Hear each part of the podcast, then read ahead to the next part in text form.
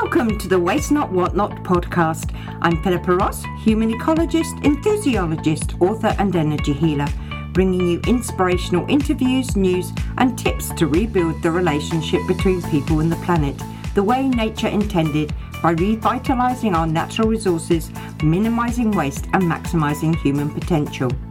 I trust you'll discover seeds of hope for a vibrant future so you can cultivate and transform them to suit your own lifestyle in order for us to collectively create a world where reverence for the diversity of all life is honoured. You'll find all the show notes in the description and lots more about me and my work at philippaross.com. And don't forget, if you like what you hear, be sure to share far and wide. Hello, Wastebusters. Welcome to episode 29. Well, here we are at the beginning of July with half the year behind us. It's also my birthday month and a time for me to reflect on the past year and make bold plans for the future. In looking back, I'm pretty bloody proud of this podcast and the wonderful opportunities I've had to talk to such a diverse range of people who are focusing on conscious lifestyles to make the most of their natural resources and boost the health of people and the planet. With that in mind, I'm asking my lovely guests and you delicious listeners to nominate me as an sustainability superstar in the New Zealand Sustainable Business Network Awards. It's someone who week on week brings a broad range of options to create a more sustainable future for the health of people and the planet. I'd be grateful if you'd do me the honour and use the link in the show notes to nominate me. My guest this week is Mike Buddle from Keep New Zealand Beautiful, a not for profit organisation who sustained their efforts for 55 years to eradicate litter and beautify the country. Talking of litter, July is also renowned for being the month to go plastic free. It's a great opportunity to make a pact with yourself to take your own litter home. The latest litter intelligence survey from Sustainable Coastlines here in New Zealand revealed food and drink containers and wrappers to be the most prevalent waste, and sadly, hard plastic fragments, like those found in the stomachs of albatross chicks, being the worst culprits. Images of young albatross that died of starvation after swallowing a whole plastic bottle made a big impact on people's views about plastic bottles. And to push the message home, a full scale sculpture was created by Greenpeace to drive their campaign to ban the bottle. A petition with over 100,000 signatures was delivered to government on Thursday, the 30th of June, calling on them to make a ban on single use plastic bottles and incentivise reusable and refillable alternatives. Talking of Albatross, a donation page has been created to raise funds for a bronze sculpture of Robert Webb to honour a lifetime of volunteer work at the Whangarei Native Bird Recovery Centre. Robert helped change the way people around the country viewed our native birds after releasing an albatross back to the wild in 2005 and then dedicated his time to helping birds. There's a link in the show notes if you'd like to contribute. Albatross are a sign of freedom, strength, and hope, a reminder to protect and respect our resources as nature, like the albatross, will help us navigate our way to a more conscious way of living. Conscious decisions by Panama and Colombia made a big impact at the United Nations Ocean Conference in Brazil last week. They both increased their pledges to protect 30% of the ocean by 2030. Panama are leading the way, having reached the goal last year, and have new plans to protect 40% before 2024. Colombia are creating four new marine reserves, extending their pledge to 37% of its native waters.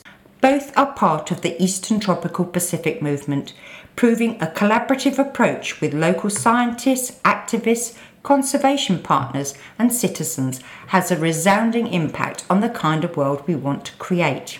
There's more good news for the ocean from Palau, Vanuatu, Tuvalu, Fiji, Tonga, and Samoa who are all calling for a moratorium on seabed mining. Sadly, the silence from New Zealand government speaks volumes, so a petition is doing the rounds to spur them on to speak up and support a global ban. You can also find that in the show notes. And great news for Adelie penguins in the Windmill Islands region of East Antarctica. Seabird conservation ecologist Dr. Colin Southwell has just released long term research that shows a six fold increase of the breeding population from 30,000 pairs to almost 200,000. With such an increase in numbers, I sincerely hope there's enough food to go round so all the chicks make it through the winter. One very good reason for CCAMLR to up their game this October and grant marine protection to the area, something that's been on the table for the past six years at least. It's about time they took a stand and stuck to the premise the organisation was originally set up for in 1982, which was to conserve marine life. A serious shift is needed away from supporting corporation greed for krill to honouring all marine life. Momentum is gathering in stores around New Zealand to support the recycling of goods. TerraCycle New Zealand have teamed up with the warehouse countrywide from now until the 26th of July to recycle toys, including plush toys, plastic toys, metal toys, electronic toys with batteries removed, and broken toys. All the materials will be sorted and the plastic given a second life in products like benches, picnic tables, and even playgrounds. Bunnings are now having battery collection points at the front of their stores for household single use and rechargeable batteries. It's advised you place tape over the terminals before depositing them. And the final news this week is about the Right to Repair campaign urging manufacturers to take responsibility for their goods and provide information and outlets for goods to be repaired. The petition closes on Wednesday, the 6th of July, so make sure you sign it and support. Let's hope this momentum behind all the positive action is sustained, like Keep New Zealand Beautiful, that's been running for 55 years. I'm joined this week by Mike Buddle, who recently became involved with this iconic organisation. He explains what they have and will be doing to keep the clean green image New Zealand has in the forefront of people's minds. Welcome to the show, Mike. It's lovely to have you with me. And Mike is from Keep New Zealand Beautiful. And I know it's been going 55 years, but I really don't know who actually started it and why it was started. Can you enlighten us? Hey, g'day, Philippa. Thanks for having me on. Keep New Zealand Beautiful, yes, 50, 55 years. We were originally incorporated as the uh, Anti Litter Council uh, as part of a government campaign back in the day in 1967. We have become a not for profit and we have changed the name from the Anti Litter Council to Keep New Zealand Beautiful. Keep New Zealand Beautiful has a lot to do with uh, anti litter in New Zealand, but we're also gravitating towards uh, working against biodiversity loss and other pollution issues as well. Uh, we're building into citizen science campaigns as well to try and get some good data and help affect uh, good policy in, in this country uh, around litter and sustainability. So, what does citizen science mean? Uh, so, citizen science is data that's collected by volunteers around the country. Mm. So, our hmm. citizen science programs include uh, upstream battle and uh, backyard battle. So, as they imply, the upstream battle is about tackling and cataloguing waste and litter streams uh, that are upstream, so in r- waterways and rivers uh, that flow towards the sea knowing that a huge amount of marine litter, about 80% of it originates from land in the first wow. place. Huge amount of it. So, yes, uh, coming back to that, citizen science is having a rigorous application of data controls, I suppose. So, anyone who goes in and participates in our upstream battle would be collecting litter in a very specific area, a very well defined area, um, but cataloguing it very carefully as well. So, in terms of when they were collecting it, what types of litter they're collecting, uh, even down to the brands of litter that they're collecting as well. The point of this as well is that we repeat the uh, citizen science uh, collections uh, on a regular basis in that particular area to sort of identify trends in litter right. and to help build a map, for want of a better word, of how litter is uh, a being deposited, but also being washed out to sea uh, by various waterways around the country. So that's all around the country. And is it a new thing or has it been going for a while? It is a new program for us. Um, our citizen science has only launched this year, although it has been some time in the making. It does feed into our national litter audit, which is a, a very rigorous audit of litter, as it's implied, uh, that was last conducted in 2019 by a team of researchers who travelled the country. We're actually undertaking that national litter audit this year again, as so it is due every three years. Again, building on developing trends and, and being able to see patterns of how litter is being deposited and how it's evolving or being tackled or how the problem's increasing as well in certain areas, just to give us a good ideas of that. So yes, our citizen science programs feed into that data as well by having the same rigorous standards but having volunteers from around the country so we can get a much larger data set.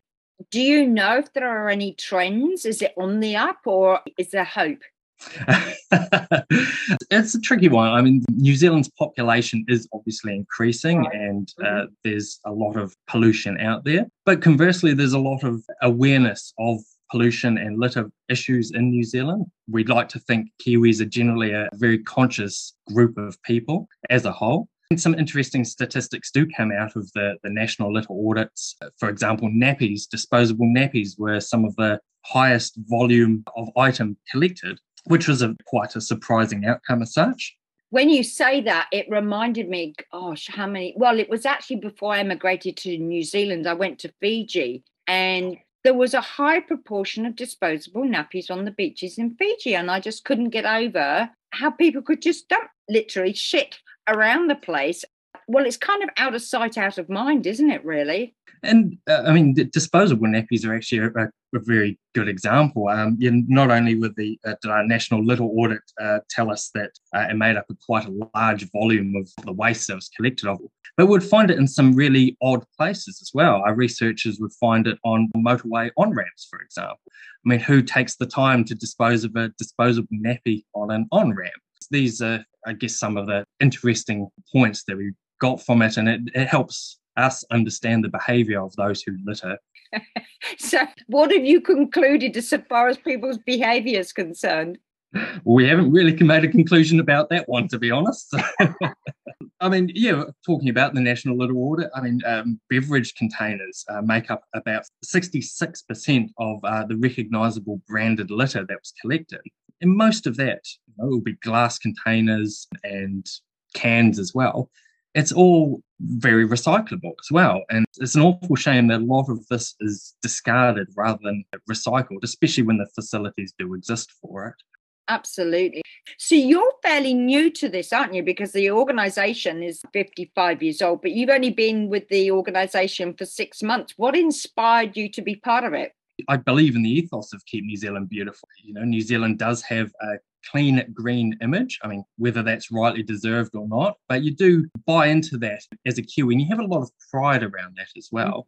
I've, I've worked in the charity sector for some time and the organisation really appealed to me and, and the work that they do. The volunteers from around the country who put in the amazing amounts of time and mahi of their own to really do exactly what the organisation's name is, is keep New Zealand beautiful. And that's what I love about it. Although the focus is on a cleaning up, I think a huge part of where we're at at this time in history is there's a lot to clear up and understand about behaviors in the past, but actually it's about creating a new mindset for people. And I love the fact that the focus is on the keeping it beautiful because we have that clean green image, as you say, that's questionable as to whether it's actually the reality of it's true and it's like a lot of countries all over the world but what would you say is the important thing to try and get people to think about? You did bring something up about you know throwing recyclable stuff out of the window obviously so there's that side of things. I mean to me it's quite simple. If you've got rubbish keep it and take it home and dispose of it responsibly. Is there anything else that you can add to that I mean, that would be a great thing, wouldn't it? Every every single person in New Zealand just disposes of every every bit of litter they have responsibly. You're right. I, I think it's a huge mindset change for some people. You know, you may have someone who's gone out on their night out and they're um, they've gone for a, a feed at a fast food joint and they just don't think about what happens to their litter when they throw it out the window. Mm-hmm. And uh, you know, other folk who who think they're doing the right thing in terms of trying to dispose of, of non-recyclable items in their recycling, but it actually may clog up a recycling facility later down the line. And so, I mean, you know, there's a lot of education that can still be passed on to Kiwis around the country. As I said, I believe a lot of Kiwis do take being clean and green to heart. It's just knowing exactly how. And I think a lot of Kiwis are quite familiar with the three R's the, the reduce, the reuse, and recycle.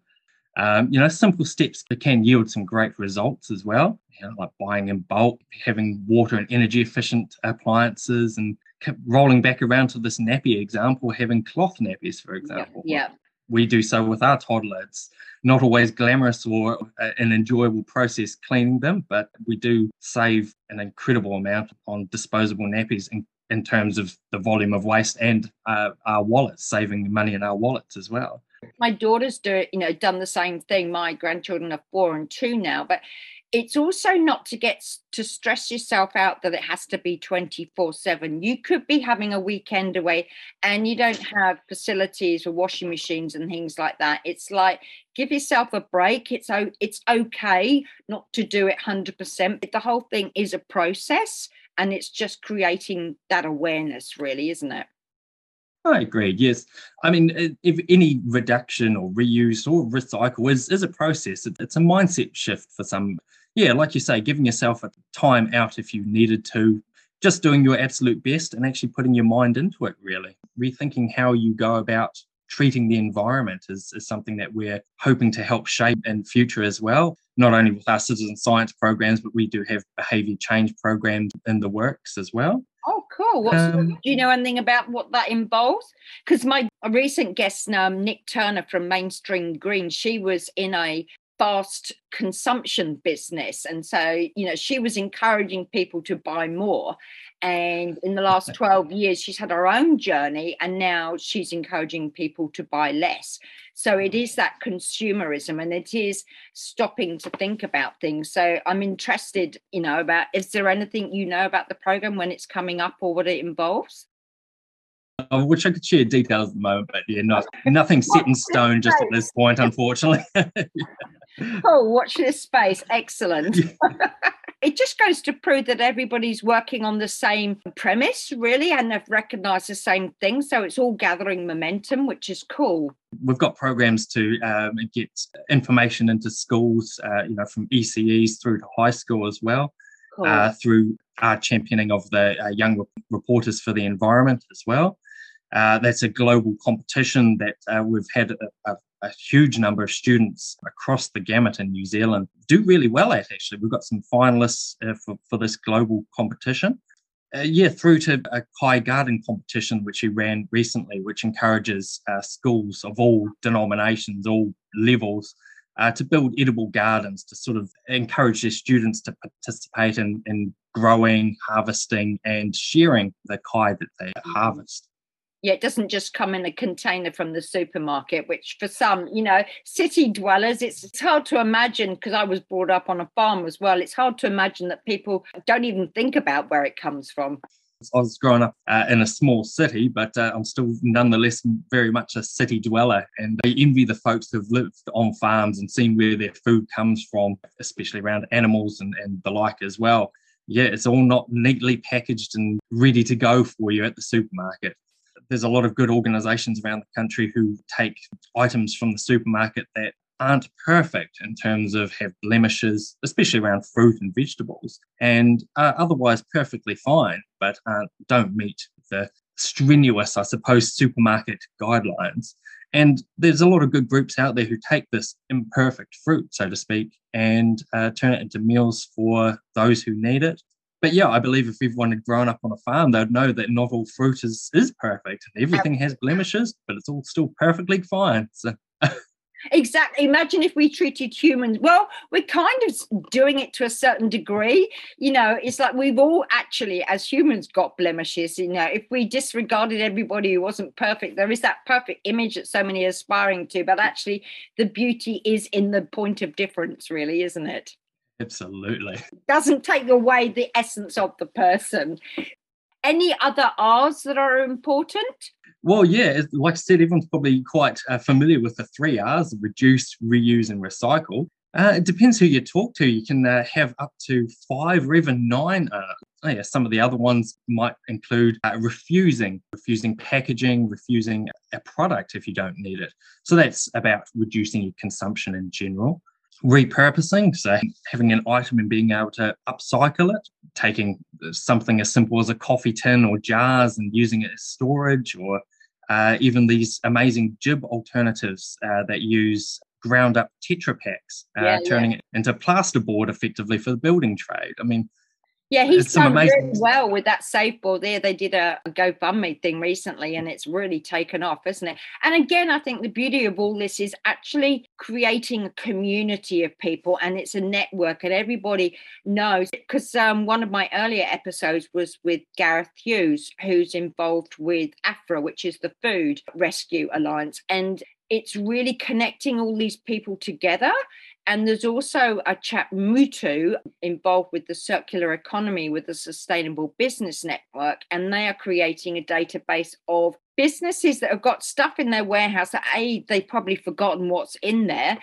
but it allows them to put it out there so there may be another company down the way or nearby who has a need for it. And so it's not sitting there wasted. And that is mm. the thing, it's actually bringing everything together and repurposing it, really, isn't it? Absolutely. I've got one here. I think we touched on it earlier, rethinking. And for me, a big part of that it links in with the refusing is before you buy something to consciously stop and say, okay, how much need do I have for this? How long is it going to last me? And that goes into the repairing side of things, which is a big campaign around and mm. also once you finish with it how are you going to get rid of it and also you know again this community i'm talking about there are communities who have a collective of people who share equipment, be it lawnmowers or it could be hand tools, it could be anything really. So there's no need for a neighbourhood to have 50 lawnmowers if you decide collectively that you might have 10 and everybody's responsible for the upkeep of it. And it just cuts down the production of everything to begin with and collective responsibility as well, I think.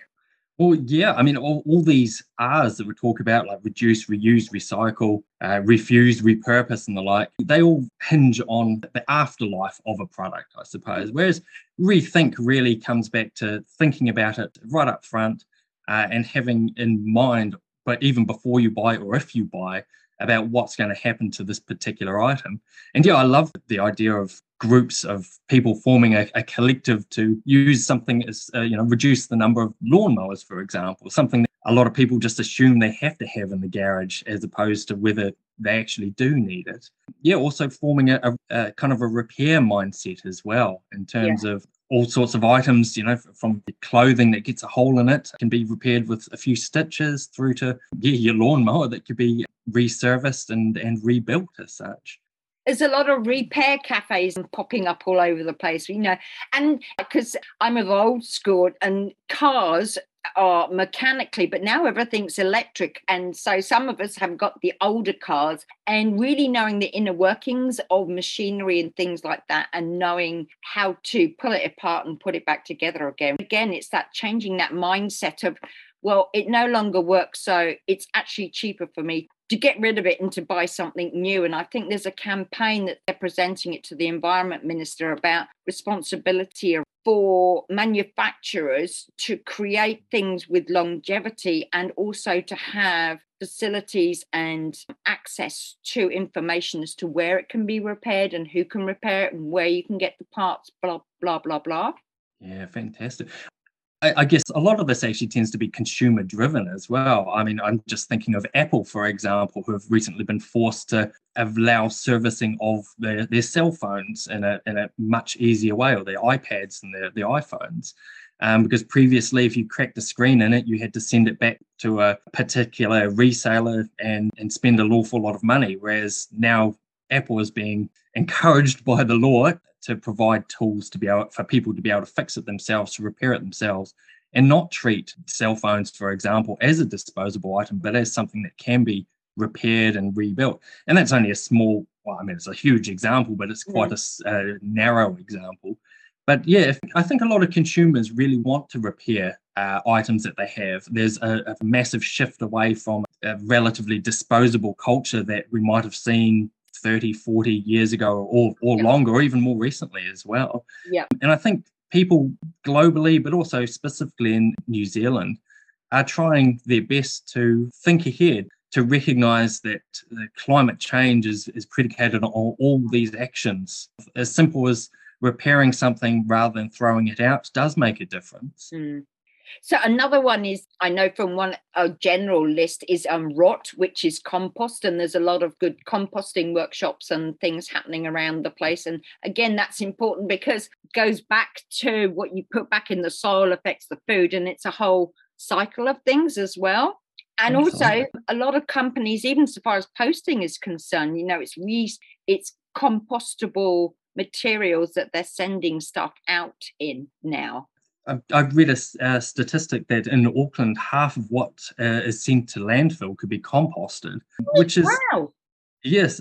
So, according to the Compost Collective, uh, half of what is sent to landfill in Auckland could actually be composted, uh, which is a really quite a scary statistic, really. So, it's um, and I dare say a lot of uh, apartment dwellers and people in the inner city of Auckland may not have easy ways to home compost. From what I gather, the Compost Collective uh, have community uh, composting areas, at least, where people can bring food scrap and uh, help enrich the soil for the future rather than just throwing things out into landfill. The Keep New Zealand Beautiful Kai Garden competition, that's part of it in terms of building an edible garden, but also thinking about what happens afterwards as well and about returning these nutrients back to the, the soils of the very garden that's being uh, created as well. Mm. You got any others up your sleeve that will uh, help us? Any other R's. R's? We didn't have to begin with an R. It's just we're so. it, it, does make it uh, easier to remember sometimes, but there's yeah. an awful lot of them, isn't there? mm. So regifting is another good way of repurposing as well. Uh, op shops around the country do an amazing job at this. Uh, I've, I've, picked up many a grand item from an op shop in the past that's been uh, discarded by somebody who thinks a small rip or a small um, imperfection or even just regular wear isn't cutting it anymore for them.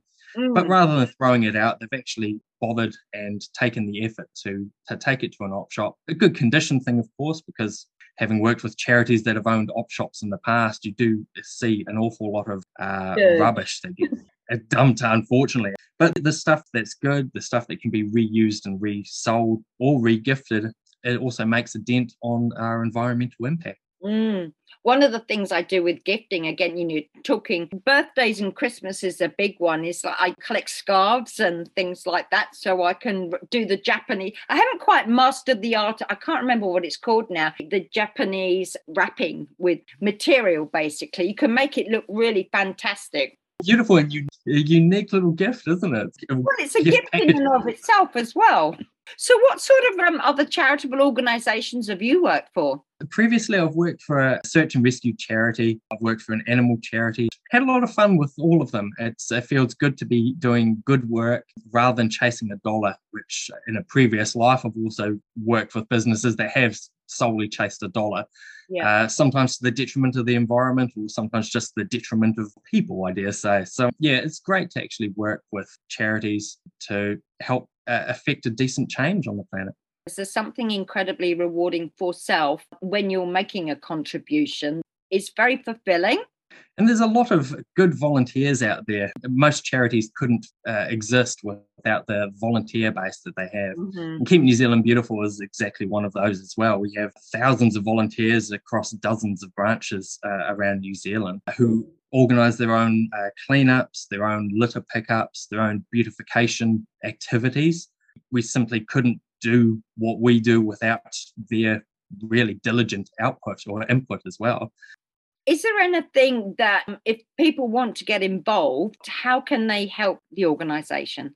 Yeah, we'd love to have anyone who's wanting to contribute their time and energy to volunteering with Keep New Zealand Beautiful. It can be as little as a few hours a month, or it can be as much as, as you want. You could turn it into your own full time hobby as if you'd like. We have branches across the country who organise cleanups, who organise beautification activities within their communities. Yeah, if you'd like to know more, jump onto our website or search for Keep New Zealand Beautiful, and we can put you in touch with your local groups. Uh, we also have a cleanup week and our um, upstream battle, backyard battle uh, citizen science projects that you can get involved in. They're very similar to a cleanup. There's a bit more rigorous data keeping and cataloging that you'd need to do with that. We've had some amazing responses to those programs already. We've had probably about a dozen schools from around the country, even though the program has only been live for a little over a month. We've had probably a dozen groups of students who have all conducted their own upstream battle projects, collecting and analysing litter and getting that information back to us so we can help build a bigger database and hopefully influence policy and bigger decisions in the future. So, on a personal level, because you've also been involved in so many charities and things like that, it's in your nature. Is there a book or a person that has influenced you in your life? Within the environmental sphere, it would definitely be uh, Sir David Attenborough. I mean, who who could go past that amazing chap for uh, all the awareness uh, that he's brought to the natural world? Yeah, just how his passion, his uh, enthusiasm for a, a, topic that for many years was overlooked. Um, the natural world was kind of put in second place to the corporate world, and he has spent decades bringing it to the forefront and really being an inspiration to many people. Mm. Um, yeah, he'd be one person who's really influenced my desire, especially to work for Keep New Zealand Beautiful, but also to really try and make a difference uh, where I can in this sphere. I'd really love to interview him as well. He's on my list. Please do. Your big dreams, big dreams. I hope you pull it off. He'd be amazing, wouldn't he? Oh, absolutely. yes, yes. So just putting it out there, everybody. out to the universe. thank you. Thank you. So, do you have any particular quotes or anything that keep you inspired? Uh, a particular quote that's actually kind of relevant to um, what we've just been talking about was from a, an activist and a, a musician in the in the US uh, from a few years ago. Uh, his name's Pete Seeger. He wrote, "If it can't be reduced, reused, repaired, rebuilt, refurbished, resold, recycled, or composted, it should be restricted, redesigned, or removed from production." So chatting about all we've done about the uh, three R's, the five R's. Pete really covered all these off and basically said if you can't design for the future, you shouldn't be making it. And I'd love to see more of that happen across the world, to be honest. Interesting because that was exactly the same quote that one of my guests from Junk Run in Auckland did um, at one of my earlier interviews it's great when you have these questions because you can see a pattern in people's lives and what's influenced you and the way trends are going things. Are yeah fascinating. I did listen to the junk run interview actually but i must have missed the quote being read out. That was a fascinating group you had a chat with there so. Yeah well it's just a small world because Dave Knight, who's involved with the building, he was actually one of the customers because I work at a local liquor store. And he came in and we were talking, and he said, Oh, we do this. And that's like, you just never know what's actually on your doorstep, you know? So it's that a good old fashioned conversation that brings things out. That's amazing, isn't it? so, what do you do if you're having a funk? How do you get yourself out of a funk? Um, yes, if I ever get into a funk, well, I've got a couple of ways of getting out and about. I'm very lucky to live near the Waitakere Ranges, so uh, I do get out for a bit of a stroll through nature. And uh, yeah, I try and get out with uh, like-minded people as well. So uh, folks who have done cleanups in the past, you know, I'll go out and join them on a cleanup. I'll go for a hike with folks who are avid bird watchers, for example, so I can learn something while getting out of my phone. But yeah, getting into nature and getting out with like-minded people really both bring me up. That's fascinating because a lot of people do talk about the nature thing but because my background is in psychology and one of the important things for feeling fulfilled is actually about the people that you are around and how they influence you and having a connection is really important and the like-minded. So so many people when you sit back and reflect it's that how many people in their lives are not inspiring them because they're not like-minded or whatever or draining their energy or not infusing it with along the same way? So it just reiterates how important that aspect is mm. Absolutely. And yeah, like you say, getting energy off people is very important. Finding that energy that gels with you is really important as well. And it's that insatiable thirst for more knowledge as well, because the more you discover, the more you discover you don't know. That's a mighty big world, isn't it? exactly. So, if I was your fairy godmother and would allow you to change one thing in the world, what would it be and why? Oh, if you could change one thing in the world, crikey. Well, I think, again, related to this conversation, that being where we are, uh, we do notice a lot of like climate anxiety and climate denials as well. If I could change one thing in the world, it'd be the sort of sense of climate anxiety that seems to pervade a lot of people at the moment. You know, a lot of people can get quite down and worried about the environment. So a lot of doom and gloom all the time. Yeah, there's a lot to worry about in the climate, and justly so as well. But uh, often climate anxiety can create such anxieties that people shut down. People who are very good at helping tend to shut down. I'd love to see people who want the best for the world to keep being spurred, to be inspired, and to be spurred to take action. Family motto is hope lightens difficulties. And I think one of the big things, when you look at the likes of David Attenborough and Jane Goodall, um, they're both my heroes. You look at the decades that they've been working, but they've never lost hope. They continue to believe in things. And ultimately, without humans, climate is changing anyway. But it's also to stop and think about how we are influencing or exacerbating the change is speeding up.